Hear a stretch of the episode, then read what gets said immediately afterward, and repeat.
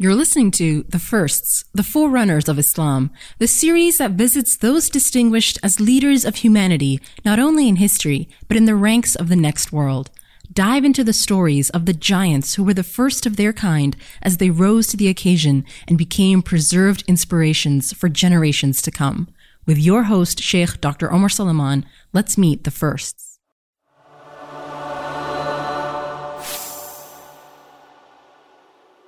Assalamu alaikum wa rahmatullahi wa barakatuh, everyone. Welcome back to the first. Bismillah, alhamdulillah, wa salatu wa salamu ala rasulillah wa ala alihi wa sahbihi wa man wala. So, alhamdulillah, rabbil alameen, we have covered now as Zubayr radiallahu ta'ala anhu, and we now come to the other neighbor of the Prophet sallallahu alaihi wasallam in Jannah, and that is Talha ibn Ubaidillah radiallahu ta'ala anhu. And we'll talk a little bit about the reasoning of Talha and as Zubayr being the neighbors of the Prophet sallallahu alaihi wasallam. But uh, inshallah ta'ala, try to give Talha radiallahu ta'ala anhu his due right in his own individual way. Talha ibn Ubaidillah radiallahu ta'ala anhu, his full name is Talha ibn Ubaidillah ibn Uthman ibn Amr al-Qurashi at-Taymi. Uh, he was born into a wealthy tribe, and that tribe is known as Banu Taym. And I'll talk a little bit about that tribe as well, inshallah. Uh, he was a cloth merchant, a successful trader, radiallahu ta'ala anhu. He physically is described in the following way He was tall, he was dark, he had plenty of hair, he was handsome, he was youthful, ta'ala anhu, and he used to walk at a very fast pace. He used to wear expensive clothes and scents. And they said that he had a gold ring prior to it being forbidden. He had a gold ring that had an exquisite uh, ruby in it. So you can imagine Talha radiallahu anhu as a young, successful man who frequently goes on the trade routes to Asham and to Yemen, and who has everything that you could possibly want in this world the protection of the tribe, the love of his people. He's still a young man. He's only about 18 years old when the Prophet ﷺ, uh, receives revelation, and he has everything to lose by becoming a Muslim. Uh, let's talk a little bit about his tribe, inshallah ta'ala, because there is a notable feature of this tribe of Banu Taym. First and foremost, it's the tribe of Abu Bakr as-Siddiq radiallahu ta'ala anhu. So he is a direct relative of Abu Bakr radiallahu ta'ala anhu by birth. He's actually the second cousin of Abu Bakr radiallahu ta'ala anhu and the son-in-law of Abu Bakr as-Siddiq radiallahu ta'ala anhu. So he's from the same tribe as Abu Bakr. He's a second cousin. He's married to his daughter Umm Kulthum bint Abi Bakr. May Allah subhanahu wa ta'ala be pleased with the family of Abu Bakr radiallahu ta'ala anhu. Allahumma ameen. So you already have the most distinct person after the Prophet sallallahu alaihi wasallam from his tribe and closely related to him. From this tribe was also a man by the name of Abdullah ibn Jud'an. And we've spoken about Abdullah ibn Jud'an a few times. He's a man that was noted before Islam for his generosity as well. So generosity is the feature of Banu Taym. And Talha radiallahu ta'ala anhu follows in that same mold of being a man who is extremely generous with the people and who is loved for his generosity. So when you have the three most prominent people as Abu Bakr, Abdullah ibn Jud'an, and Talha radiallahu ta'ala anhu, what do you expect from Banu Taym? His mother, her name was As-Sa'ba bint Abdullah, and she was from the Hadram tribe. And her brother, meaning the maternal uncle of Talha radiallahu ta'ala anhu, was a companion who's not um, often spoken about, but he is a, uh, a Sahabi by the name of Al-Ala ibn, Al-Ala ibn al-Hadrami radiallahu ta'ala anhu. One of the things about Talha radiallahu ta'ala anhu as well is that he was married to several women of high lineage. And so he was not just, you know, from a powerful and notable tribe of Banu Taym, but he's also linked to various tribes because he would marry women of the highest ranking from the highest tribe. So he is connected to multiple tribes in Mecca from a very young age, ta'ala anhu. Well respected, he has lineage, he has wealth, he has good character. And when Islam comes, Talha radiallahu ta'ala anhu was actually not even in Mecca. He was actually on his trade route to Asham. And when he was in Asham, which is greater Syria, he comes across a monk that was worshiping Allah subhanahu wa ta'ala, one of the people of the book, a Christian monk. And the monk asks him, he says, Is anyone of you from your group, from Ahlul Haram, from the people of the, sanctu- the sanctuary, the people of Mecca? And Talha radiallahu anhu said, I just came from Mecca. So the monk says, Hal zahara Ahmadu ba'd? Has Ahmad yet appeared? Now, this is all completely unfamiliar to Talha radiallahu ta'ala anhu. He does not even know that Ahmad refers to Muhammad sallallahu alayhi wasallam, and that was the name by which he was prophesied alayhi salatu wasalam. And of course, Ahmad comes from the same root, and he is the one who is even more praised, the most praised, Ahmad sallallahu alayhi wasallam. So Talha says, I answered the monk and I said, Who is Ahmad? He says, He is the son of Abdullah Khatimun Nabiyyin, the seal of the prophets. He comes from the land of the Haram, the land of the sanctuary, and then he migrates to a place of palm trees, black soil, and many springs.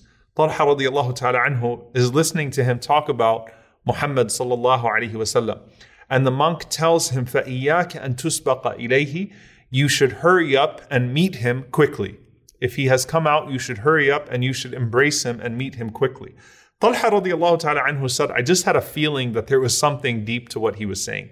وَقَعَ ذَلِكَ فِي قَلْبِي It landed in my heart, it penetrated my heart. So as soon as I got back to Mecca from my trade route, I asked the people, I said, هل وقع من, هل وقع من حدث? Has something happened recently? So they said, Muhammad ibn Abdullah tanabba'a. That Muhammad, the son of Abdullah sallallahu alayhi wasallam, has claimed prophethood and he was followed by Ibn Abi Quhafa, Abu Bakr as-Siddiq radiallahu ta'ala anhu. Because Talha is so close to Abu Bakr as-Siddiq radiallahu ta'ala anhu, not as much to the Prophet sallallahu alaihi wasallam, he goes to Abu Bakr first. So Talha knew of the Prophet sallallahu alaihi wasallam, he knew the Prophet sallallahu alaihi wasallam, he knew his character, and he had no reason to doubt his character.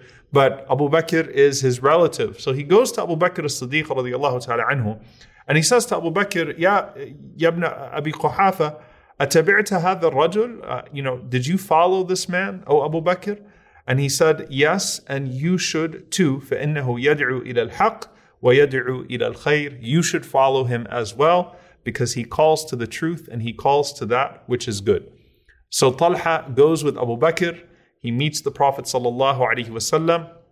He hears the message of Islam once again affirmed from the mouth of the Messenger وسلم, himself, the message of Tawheed, the message of the oneness of God.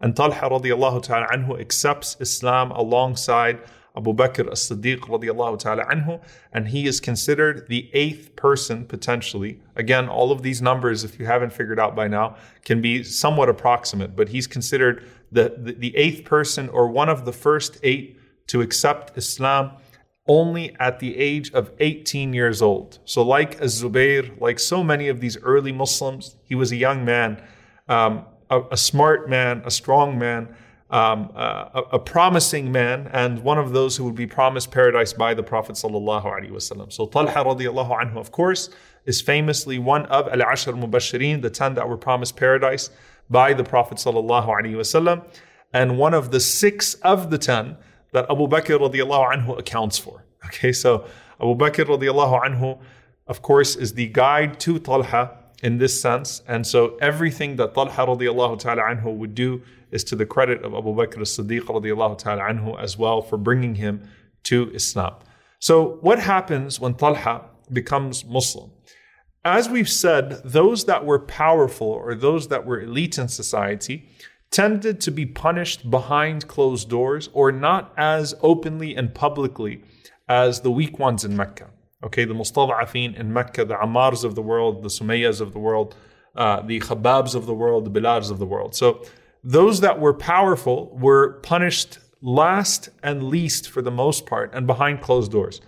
So because Talha radiallahu ta'ala anhu was so prominent in his reputation and he's from Banu Taym, he's still going to undergo punishment at the hands of his own tribe. And the person that would be in charge of punishing him was none other than Nawfal ibn Khuwaylid. Okay. Now remember, Talha and Az-Zubair are extremely close friends. And so this all sort of comes back together uh, because Nawfal plays a role in the punishment of Az-Zubair. Nawfal, who is the, the brother of Khadija radiallahu ta'ala anha, who the Prophet called the shaitan of Quraysh the devil of Quraysh.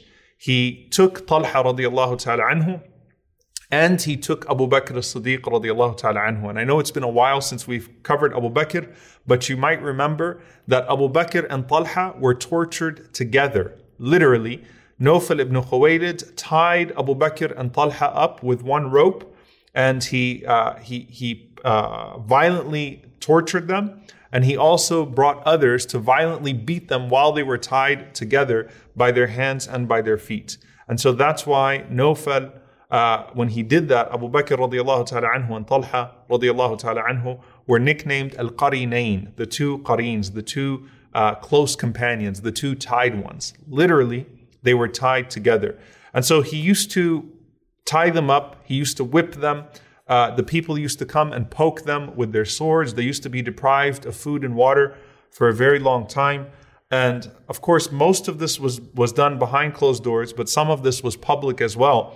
Mas'ud ibn Kharash, he actually says, I remember making sa'i between As-Safa and Al-Marwa, and I saw a crowd of people who were pushing a young man whose hands were tied behind his back. And as they rushed behind him, they started to rain down punches on his head. And in the crowd was an old woman who was lashing him with a whip as well, and she was shouting the worst of things towards him.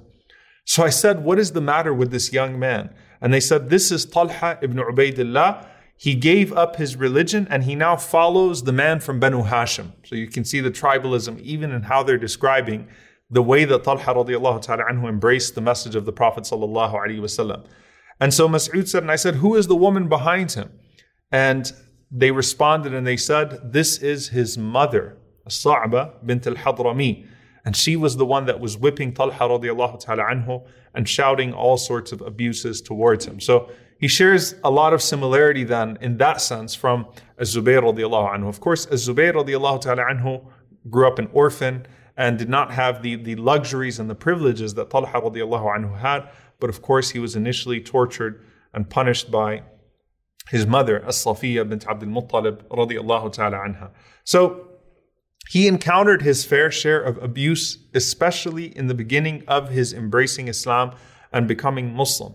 However, for the most part, Talha radiallahu ta'ala anhu was able to escape the, the punishments, the persecutions in Mecca for a few reasons. Number one was because of his status and his wealth, and generally those people of status and wealth did not suffer as much uh, in the early days of Mecca in particular.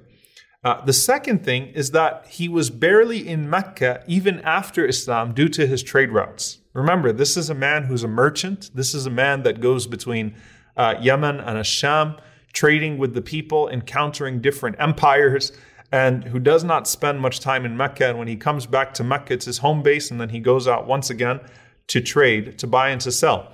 And this was the case with Talha radiallahu ta'ala anhu even after Islam. And so uh, he was not amongst those that made the migration to Abyssinia, to Al Habasha, even though as Zubayr radiallahu ta'ala anhu, who is such a close friend of his, his best friend, uh, to the point that their stories are like one story. As Zubayr radiallahu anhu, of course, played a prominent role in Habasha and Abyssinia, while Talha radiallahu ta'ala anhu continued to stay out of Mecca for the most part, buying and selling.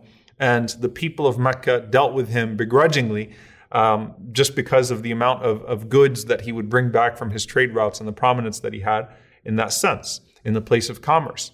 Now, when the Prophet ﷺ decides to make the hijrah, Talha radiallahu ta'ala anhu actually met the Prophet ﷺ and Abu Bakr radiallahu ta'ala anhu, who was his father-in-law, on the way out of Mecca, and he was coming back from Asham. So he actually brought clothes with him from Asham that he gave to the Prophet ﷺ and Abu Bakr radiallahu ta'ala anhu after they had already left Mecca. He also informed them of some of the ways in which Medina was awaiting the Prophet ﷺ and what he was hearing outside of Mecca about the uh, the escape of the Prophet ﷺ from the persecution of Mecca. So he goes to Abu Bakr and the Prophet ﷺ, he gives them what he gives them, and then he makes his way to Mecca. And Talha radiallahu ta'ala anhu is actually the person that would accompany the family of Abu Bakr radiallahu ta'ala anhu to Medina on the Hijrah. And of course, that's at the very end when Abu Bakr had already left with the Prophet ﷺ. Talha radiallahu ta'ala anhu brings uh, the, the family of Abu Bakr as-Siddiq radiallahu ta'ala anhu forward and then joins the Prophet sallallahu alaihi wasallam and the companions in Al-Madinah. When he arrives in Medina, the Prophet wasallam of course did mu'akha, he paired off people as brothers. He paired off Talha radiallahu ta'ala anhu with none other than Abu Ayyub al-Ansari radiallahu ta'ala anhu. So Abu Ayyub is considered the brother of Talha ibn Ubaidillah radiallahu ta'ala anhu. Now his story with the battle of Badr is particularly interesting because he missed it. Okay? And he didn't miss it because he was out trading. He missed it because the Prophet ﷺ sent him and Sa'id ibn Zayd, anhu, of course, another one of the ten promised paradise, on a mission to spy on one of the caravans of Abu Sufyan. And of course, at this point, you know, Abu Sufyan and the people of Mecca had stolen much of the goods that were left behind in Mecca, and they were, uh, you know, uh, buying and trading in Asham. And the Prophet ﷺ was trying to find a way to intercept some of those caravans. So while they were out spying on this particular caravan of Abu Sufyan, or looking for this particular caravan of Abu Sufyan, in a place called Hawra, they heard about the Battle of Badr that had already taken place while they were on their way back. So, subhanAllah, these two, Talha and Sa'id ibn Zayd, are on their way to help the Prophet ﷺ to carry out, you know, this, this particular order from the Prophet ﷺ, but in the process, they missed being alongside the Prophet ﷺ in the Battle of Badr, and that pained Talha radiallahu ta'ala anhu. And you know, when Allah subhanahu wa ta'ala says, مِنَ الْمُؤْمِنِينَ رجال صدقوا ما عاهدوا الله عليه فمنهم من قضى نحبه ومنهم من ينتظر وما بدلوا تبديلا Allah Azza wa talks about a people that are truthful to the covenant, to the promise they make with Allah subhanahu wa ta'ala. Some of them are given an opportunity to fulfill their promise right away. Some of them are delayed in fulfilling that promise. وَمَا بَدَّلُوا تَبْدِيلًا But they do not switch in regards to their resolve. They maintain their intention, they maintain their determination to serve in the best way possible. So Talha radiallahu ta'ala anhu is one of those people who missed Badr and who longed for the moment to fight alongside the Prophet sallallahu alaihi wasallam and defend him against his enemies. And so when he comes to the Prophet wasallam and he complains to the Prophet sallallahu Ya Rasulullah, I missed Badr, I missed Badr, I missed the battle.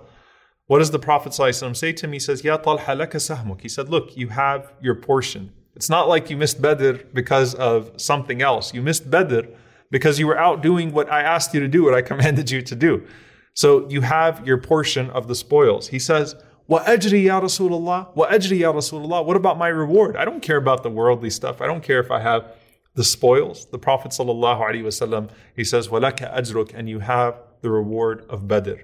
So like Uthman radiallahu ta'ala anhu, who of course missed Badr, because he was uh, tending to the daughter of the Prophet wasallam, his wife Ruqayya radiallahu ta'ala anha, and the Prophet ﷺ counted him from the veterans of Badr, which was a lofty reward. Talha and Sa'id ibn Zayd are also counted from the veterans of Badr, even though they were not physically present at the Battle of Badr, which shows you, of course, the role of the sincerity of intention, right? If a person was sincere, then they have the full reward. إِنَّمَا الْأَعْمَالُ بِالنِّيَّاتِ So because they had the full intention to go out and to protect the Prophet ﷺ, to serve, they still got the full reward, even though they were out at the time and they were not amongst those that would fight physically in Badr. However, when Uhud was mentioned, when Uhud is mentioned, and subhanAllah, um, this is hard for me to talk about here because I'm used to talking about it at Uhud.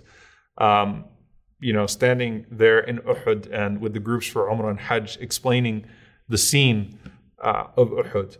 Abu Bakr radiallahu ta'ala anhu, إِذَا ذُكِرَ يوم Uhud, when Uhud was mentioned in the presence of Abu Bakr as-Siddiq radiallahu anhu, Abu Bakr would say, ذَاكَ يوم طلحة. That was the day of Talha. Uhud is considered the day of Talha. And this is a narration of Ibn Hibban. Abu Bakr says the whole day is considered the day of Talha. Uhud, of course, is a day that we know of great grief. We know of what happened to the Prophet. There are multiple lessons, and that's why when the groups go there for Umrah and Hajj, there is you know sufficient time to reflect on what happened, what transpired in Uhud, because of the amount of lessons that we can take from it. And of course, it's sunnah to visit the shuhada of Uhud, to visit the martyrs of Uhud uh, themselves. Talha radiallahu ta'ala anhu is not buried in Uhud. He's not there with Hamza radiallahu anhu and Mus'ab radiallahu ta'ala anhu and the others that are there. But Abu Bakr radiallahu anhu used to say, That was the day of Talha. Why? Because the way that Talha served alongside the Prophet wasallam in Uhud was even stunning to the eyes of the Prophet wasallam. And there are so many ahadith witnessing the heroic uh, courage that Talha ta'ala anhu displayed on that day, never leaving the side of the Prophet sallallahu alaihi wasallam. Jabir ta'ala anhu says, every time the Prophet would say, Man lil qawm, man lil qawm, Talha would say, Ana ya Rasulullah. Just like uh, as Zubair, every time the Prophet ﷺ called out, Talha radiallahu ta'ala anhu answered. So the same way as Zubair, the disciple of the Prophet ﷺ answered, Talha radiallahu anhu would go where the Prophet ﷺ directed him without any type of hesitation. And the Prophet ﷺ says, لقد رأيتني يوم أحد وما قربي أحد غير جبريل عن يميني وطلحة عن يساري. The Prophet ﷺ says, I saw myself on the day of Uhud. And there was no one that was close to me except for Jibreel alayhi salam on my right and Talha radiallahu ta'ala anhu on my left. I mean, that tells you everything about how Talha radiallahu anhu was sticking by the side of the Prophet sallallahu alayhi wasallam. And you then you then see the different narrations. And they're throughout Al-Bukhari, they're throughout Muslim Imam Ahmad and, and the books of Sirah that when the arrows were coming towards the Messenger of Allah sallallahu alaihi wasallam, Talha radiallahu ta'ala anhu was using his body and even his hands to catch the arrows that were coming towards the Prophet So, you know, just imagine the sight of the Prophet being attacked and Talha radiallahu ta'ala anhu fighting from every side of him sallallahu alaihi wasallam and catching the arrows with one hand, using his sword with the other hand, and suffering wound after wound after wound after wound. And when they lifted uh, the Prophet ﷺ, of course, the Prophet ﷺ fell in Uhud. His face was stomped, his teeth were knocked out. They thought the Prophet ﷺ had died. Talha radiallahu ta'ala anhu, he bent down, he carried the Prophet ﷺ on his back, and he went uh, towards, uh, the, you know, up the mountain, and he put down the Prophet ﷺ. And Abu Bakr radiallahu ta'ala anhu, at that, he says at that moment, Abu Ubaidah ibn Jarrah and I, we were far away from the Prophet because we were fighting off some of those that were coming forward. And when we got close to the Prophet wasallam, the Prophet wasallam said, Leave me and go towards your companion. And what he meant by your companion, he meant Talha radiallahu ta'ala anhu. And Abu Bakr radiallahu ta'ala anhu says, We got to Talha radiallahu ta'ala anhu, and his wounds were all over his body he was, uh, he, he was bleeding from every part of his body, one wound from a sword, one, one wound from a spear, one wound from an arrow. His foot had been cut, and he literally laid unconscious, and the blood was flowing from his mouth. Somehow he was still alive. SubhanAllah. All that, he took spears and swords and arrows defending the Prophet sallallahu alaihi wasallam, and all that. Somehow he was alive.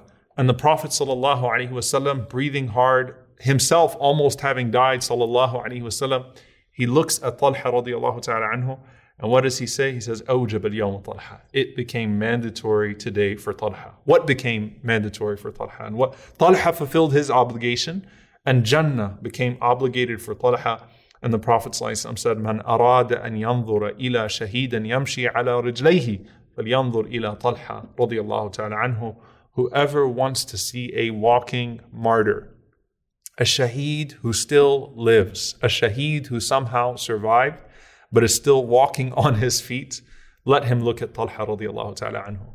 So subhanAllah, even though Talha radiallahu anhu survived that day, the Prophet counted him amongst the shuhada of that day because of the amount of sacrifice that he put forward and how amazing of a testimony. You don't find this type of a testimony from the Prophet ﷺ for anyone like he said about Talha that day.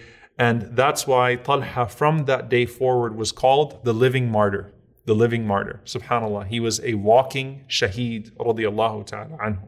Umm Ishaq bin Talha, the, the daughter of Talha radiallahu ta'ala anhu, she says that my father had 24 wounds on his body uh, from that day that never even fully healed. So Uhud was the day that Talha radiallahu ta'ala anhu was struck right and left, and his hand was partially paralyzed because of the arrows that he caught on the day of Uhud. Even with that, he still fought every single battle with the Prophet. So Uhud onwards, despite the wounds that he suffered, despite not being able to even fully function with his right hand anymore, he still fought alongside the Prophet sallallahu alaihi wasallam with every single battle. Now, does it make sense when we say Talha was Zubair jaraya fil Jannah that the Prophet ﷺ said Talha and Zubair are my two neighbors in Jannah.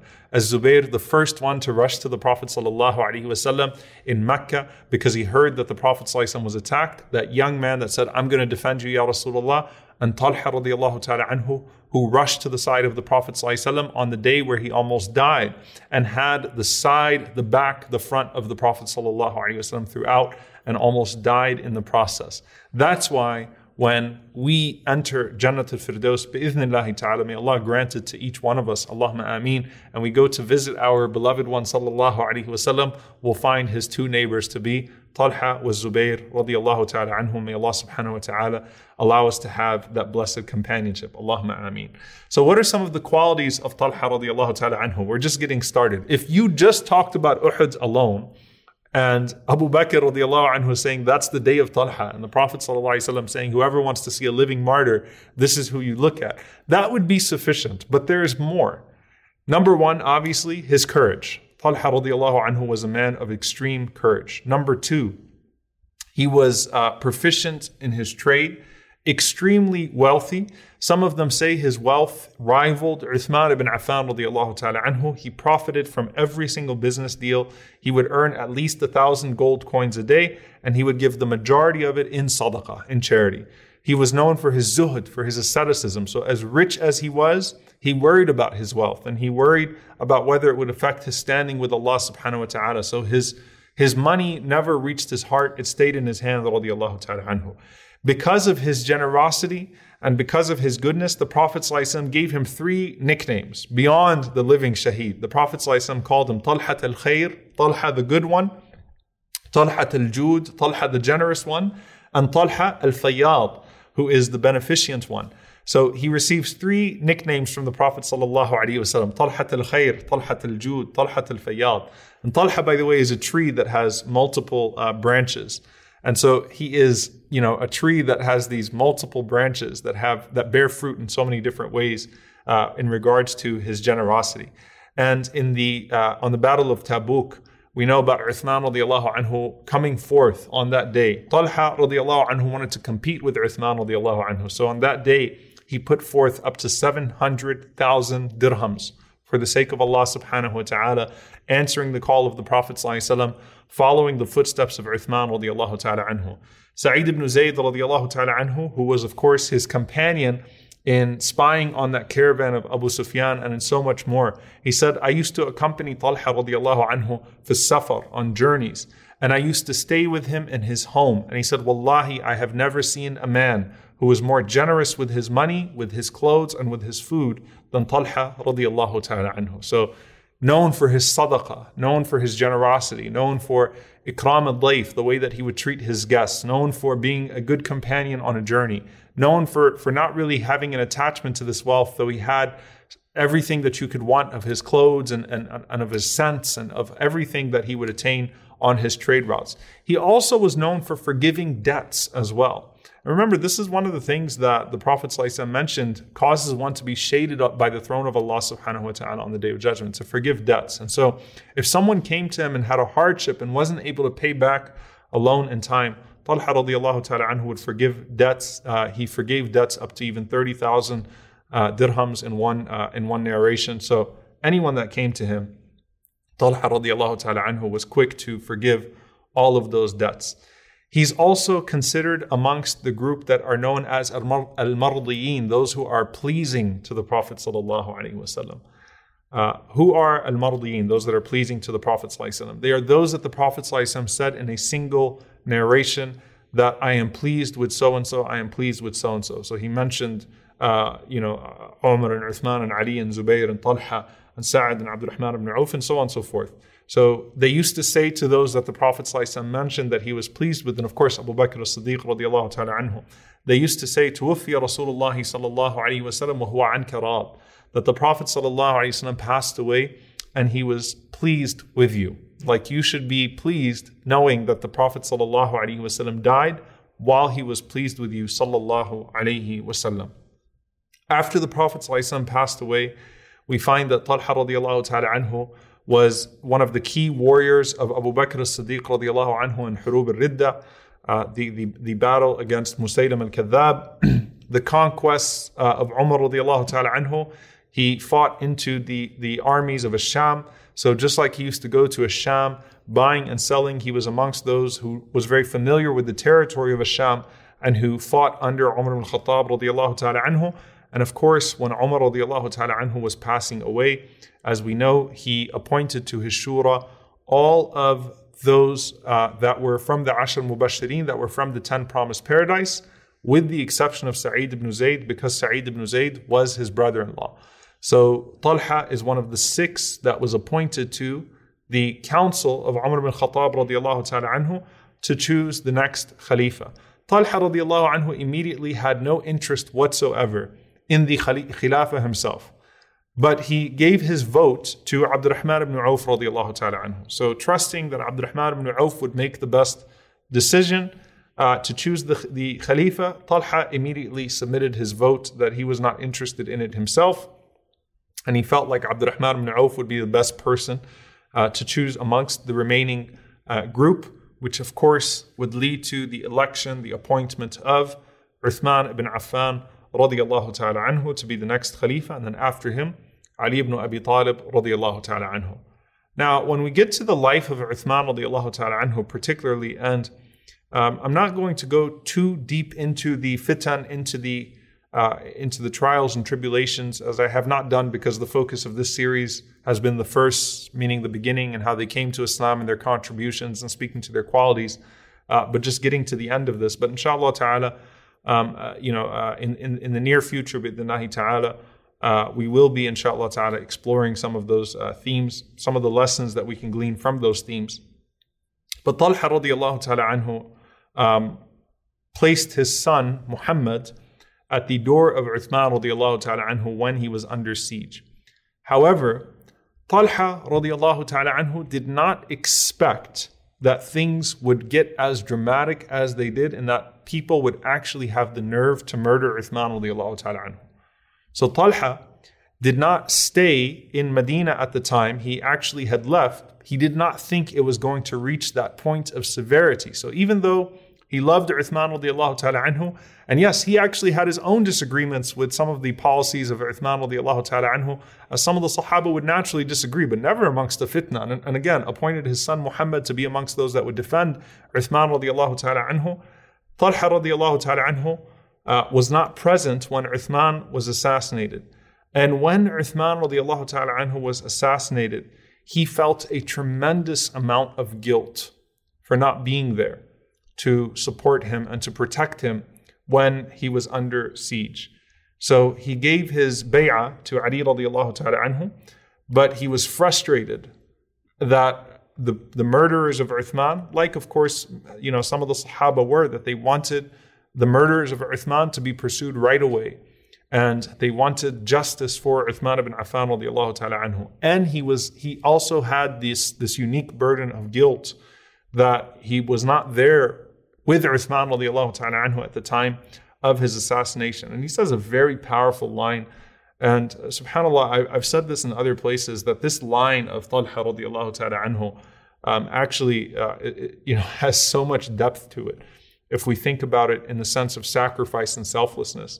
He said, Allahumma khudh li Uthman minni al-yawm hatta tarda. Allahumma khudh minni li Uthman hatta tarda. Oh Allah, take from me for Uthman until you are pleased. Meaning, you know, let me suffer, let me be killed, let me be hurt, let me go through all sorts of pain for Uthman radiallahu ta'ala anhu until you are pleased. Of course, it's all for the sake of Allah subhanahu wa ta'ala. What he means by that is the cause of Uthman radiallahu ta'ala anhu, the cause of justice for Uthman radiallahu ta'ala anhu. And remember, Uthman radiallahu anhu is the one who the Sahaba, you know, readily gave bay'ah to Ridwan. They gave the bay'ah, they gave the pledge to go to Mecca and to die in Hudaybiyah when they thought that Uthman radiallahu ta'ala anhu had been killed. And the Prophet took his two hands and clasped them and said, This is for Uthman radiallahu ta'ala anhu. This is me and this is an Uthman. This is on the cause of Uthman. So Talha radiallahu anhu was who, who felt so guilty for not being there at the time that Uthman was assassinated, not fighting on his behalf. And he's a selfless man radiallahu anhu, more selfless, of course, for the Prophet than anyone else as he did in Uhud. He says, Oh Allah, take from me for Uthman until you are pleased. So he was amongst those that was with Aisha radiallahu anha and Zubayr radiallahu ta'ala anha, anhu to, uh, to, to go to Ali radiallahu anhu in Kufa. They came from Mecca at that point to go to Ali radiallahu ta'ala anhu in Iraq to demand justice for Uthman radiallahu ta'ala anhu. I've already sort of recounted this uh, when we talk through the life of Ali radiallahu anhu and Az-Zubayr radiallahu anhu, but briefly, um, of course, they met in Kufa. Um, Aisha, Talha, and Az-Zubayr on one side, Ali radiallahu ta'ala anhu primarily on the other side, leading on the other side. And they demanded that the, the murderers of Uthman would be pursued. Ali radiallahu ta'ala anhu said, I have every intention to pursue the murderers of Uthman. But he wanted to solidify the situation before he went after so that he did not perpetuate more chaos, further chaos. So the frustrations were understandable. The love of Uthman was fully understandable. Ali radiallahu anhu wanted justice for Uthman radiallahu ta'ala anhu. But Ali radiallahu anhu wanted to solidify the situation first. As we said about Zubayr radiallahu anhu, when Ali radiallahu anhu reminded him about the time they were together, Zubayr actually just left there radiallahu ta'ala anhu. As for Aisha and Talha and Ali, they came to an agreement that they would pursue the killers of Uthman together under a unified leadership. And that night, the same people who caused the massive fitna in Medina in the first place, knowing that the two armies or the two groups were going to come together, what did they do at night? They attacked both camps so that both camps thought that the other was attacking them. So Ali radiallahu thought that the other camp was attacking. Aisha radiallahu anha and Talha radiallahu ta'ala anhu thought that this camp was attacking. And you have the tragedy, truly the tragedy uh, of the Battle of Al Jamal. And um, Talha radiallahu ta'ala anhu was amongst those that died in the Battle of Al Jamal. So he was killed in that battle. And one of the most heartbreaking scenes, probably to encapsulate the fitna, um, how, how tragic um, this was, was actually Ali radiallahu ta'ala anhu going to the body of Talha radiallahu ta'ala anhu in battle. When Ali radiallahu anhu finds the, the body of Talha radiallahu ta'ala anhu in battle, and he knows the, the position of Talha radiallahu ta'ala anhu, he, he kneeled down and he put the head of Talha in his, in his lap, and he started to wipe the, the dirt off of his face. And he said, Azizun alayya Aba Muhammad and araka mujaddalan tahta nujum sama He said, You are too noble and too beloved to me, O Abu Muhammad, for me to see you in this state. And Ali radiallahu ta'ala anhu, he started to cry and he said, Ilallahi ashku ajzi wa bujri. He said, Oh, to Allah I complain about my, my hardships, about my, um, about my pain, about, about how I feel in this situation. And Ali radiallahu ta'ala anhu said, I wish I would have died 20 years before this day. I wish I never saw this day that Talha radiallahu ta'ala anhu is, is dead in such a fashion. This noble man is dead in such a fashion. And I'm holding him radiallahu ta'ala anhu in this way. And so Ali wept, and the companions around Ali radiallahu ta'ala anhu uh, wept. Ali radiallahu ta'ala anhu washed him and he prayed upon him. And after he led the janazah of Talha radiallahu ta'ala anhu, he called the people forward. And this is, this is one of the lessons that you would take from this. He called the people forward and he had the son of Talha, Muhammad ibn Talha, sit next to him on the chair of the Khalifa. So the Amir is there, the leader is there. He calls all of the people forward after leading the janazah of Talha radiallahu ta'ala anhu. And he tells Muhammad, sit next to me, sit next to me. And he says, يَقُولُونَ لَمْ يَخْرُجْ إِلَّا السُّفَهَاء There are some people that claim that only the foolish ones came out to fight. He said, but, but, but this is the most honored of faces that came out uh, on the earth. And he he said, I heard the Prophet ﷺ say, Talha was Zubair jaraya fil Jannah. And of course, Talha and Zubair radiallahu ta'ala anhuma, the neighbors of the Prophet ﷺ, were killed on that day. One of them, Zubair, was pursued and murdered in Salah in that very nasty way. Talha radiallahu ta'ala anhu, killed in the battle. And so he looked towards Muhammad, the son of Talha, And he said, I ask Allah to make, to make your father and me amongst those who are mentioned in the ayah ونزعنا ما في قلوبهم من غل إخوانا على سرر متقابلين and we have removed from their sudur, from their chests, from their hearts uh, all grudges and put them as brothers upon these thrones facing one another. So you can imagine um, the scene in this situation, right? And the pain that Ali radiallahu ta'ala anhu felt and that the Sahaba felt, because this was the first time that you had blood drawn in, in a war that include sahab that included Sahaba on both sides of that battle, even if it was provoked and instigated by people of fitna. Fitna is always instigated by people of fitna, but in this situation, the unfortunate um, you know consequence of this is where you have you know Sahaba on both sides of this battle. So Talha radiallahu ta'ala anhu was was uh, was killed that day. And he had 74 wounds on his body. They say up to 74 wounds that he suffered fi sabilillah on the cause of Allah subhanahu wa ta'ala through all the battles alongside the Prophet sallallahu alaihi wasallam. And and uh, under the Khulafa al-Rashidin, under Abu Bakr and then Umar and Uthman. And of course, in this situation, um, you know, being uh, uh, prayed upon, washed and prayed upon by Ali radiallahu ta'ala anhu. There's an interesting dream um, about Talha radiallahu ta'ala anhu after his death that a man had seen Talha radiallahu ta'ala anhu after his death and he said, um, move me or move my grave from the place that you buried me. And the water has harmed me, uh, or the water is, has bothered me. And so they saw the man saw him three times. So he told Ibn Abbas radiallahu ta'ala anhu about what he saw uh, of Talha radiallahu ta'ala anhu.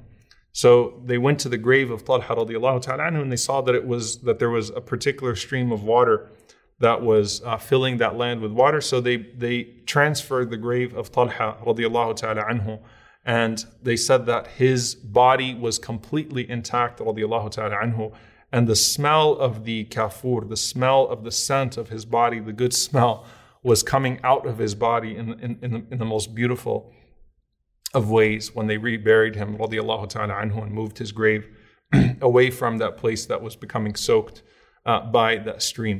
After his death, Sa'id ibn Musayyib, he narrates that there was a man that was uh, cursing Ali and Talha and Zubair so Sa'id radiallahu ta'ala anhu, of course, who he said is mujab da'wah, he is answered in his prayers. He prayed against that man when the man refused to stop.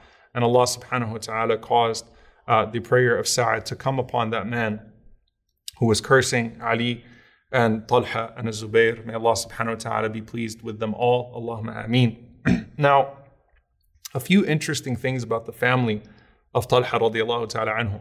Talha radiallahu ta'ala anhu was married to four sister in laws of the Prophet. So when we talk about the way that he was married to different tribes and the lineage and the connection that he had beyond being just the son in law of Abu Bakr as Siddiq, ta'ala anhu, he has a unique distinction of having of being married to four of the sister-in-laws of the Prophet. So he was married to Umm Kulthum bint Abi Bakr, he was married to Ruqayya bint Abi Umayyah, he was married to Hamna bint Jahsh and he was married to Al Fari'a bint Abi Sufyan. So these are Al Fari'a bint Abi Sufyan, of course, being the sister of Umm Habiba. Um, Ruqayya bint Abi Umayyah is the sister of Umm Salama radiallahu ta'ala anha. Umm Kulthum, of course, being the sister of, uh, of Aisha and um, Hamna being the sister of Zainab bin Jahsh. May Allah subhanahu wa ta'ala be pleased with them all. So he's married to four of the sister-in-laws of the Prophet sallallahu alaihi wasallam. So that's a uh, quite a connection that you find there. Lastly, and I think this is extremely beautiful, uh, the names that he chose for his kids. If you remember, we said Zubayr radiallahu anhu would name his children after martyrs. Talha radiallahu ta'ala anhu would name his children after prophets. So, who are the children of Talha radiallahu ta'ala anhu? Listen to this and think about this, especially as you're thinking about naming your children. His children's name are Muhammad, Imran, Musa, Yaqub, Ismail, Ishaq, Zakaria, Yahya, Yusuf, and Isa. So he named his sons all after the prophets of Allah subhanahu wa ta'ala. So Muhammad, of course, being his oldest after Muhammad sallallahu alayhi wasallam, Imran, uh, Musa alayhi salam, Moses, Yaqub alayhi salam, Jacob, Ismail alayhi salam, Ishmael, Ishaq, Isaac, Zechariah, Zacharias, Yahya, John, Yusuf, Joseph and Isa, Jesus. May Allah subhanahu wa ta'ala send his peace and blessings upon them all. His daughter, however, is one of the great legacies that he leaves behind. Her name is Aisha bint Talha radiallahu ta'ala anha, and she becomes known as one of the greatest scholars of hadith and fiqh in Medina. Talha himself radiallahu ta'ala anhu was not known for his scholarship or for narrating many narrations. He narrates about 20 ahadith, and that's because he was noted for his courage and his generosity. But he was not the scholar amongst the scholars of the companions of the Prophet sallallahu alaihi wasallam. His daughter, however, Aisha, uh, grows up to become one of the greatest scholars of hadith and fiqh in Medina. She was sought after, narrated from, and her primary teacher is the one that she is named after, Aisha bint Abi Bakr radiallahu ta'ala anha, who is also her aunt. So many of the narrations from Aisha radiallahu ta'ala anha, the daughter of Abu Bakr as-Siddiq radiallahu anhu, actually come through her. You'll have Aisha, the daughter of Talha, narrating from Aisha, the daughter of Abu Bakr. May Allah subhanahu wa ta'ala be pleased with them all. May Allah subhanahu wa ta'ala be pleased with all of the companions of the Prophet sallallahu alaihi wasallam and join us with them and with the Prophet sallallahu alaihi wasallam as brothers and sisters in the highest companionship. Allahumma ameen. Jazakumullahu khairan. Wassalamu alaikum wa rahmatullahi wa barakatuh. This podcast was brought to you by Yaqeen Institute for Islamic Research, dismantling doubts and nurturing conviction, one truth at a time. Tune in every week for the next episode, and don't forget to subscribe to this channel and share with friends. Until next time, this has been The Firsts, the Forerunners of Islam.